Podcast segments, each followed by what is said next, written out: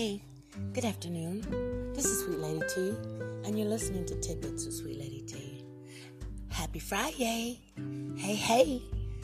Well, it's a happy Friday, and then it's also a, a kind of a tearjerker day for me, but not a lot of tears, just a little.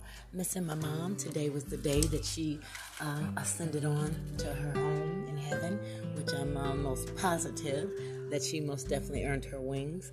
She was a definitely a Christian, and she most definitely instilled it in us. I mean, you remember those old sayings when they said, you know, even if you didn't, if, if your mom didn't go to church, your butt was going. That was Dora. She made sure that whether she, because she was ill early in my life, I believe starting right around when I was like eight or nine, leading all the way up until her death when I was 29. She uh, passed away just short of my 30th birthday in uh, May, May 28th, 1994.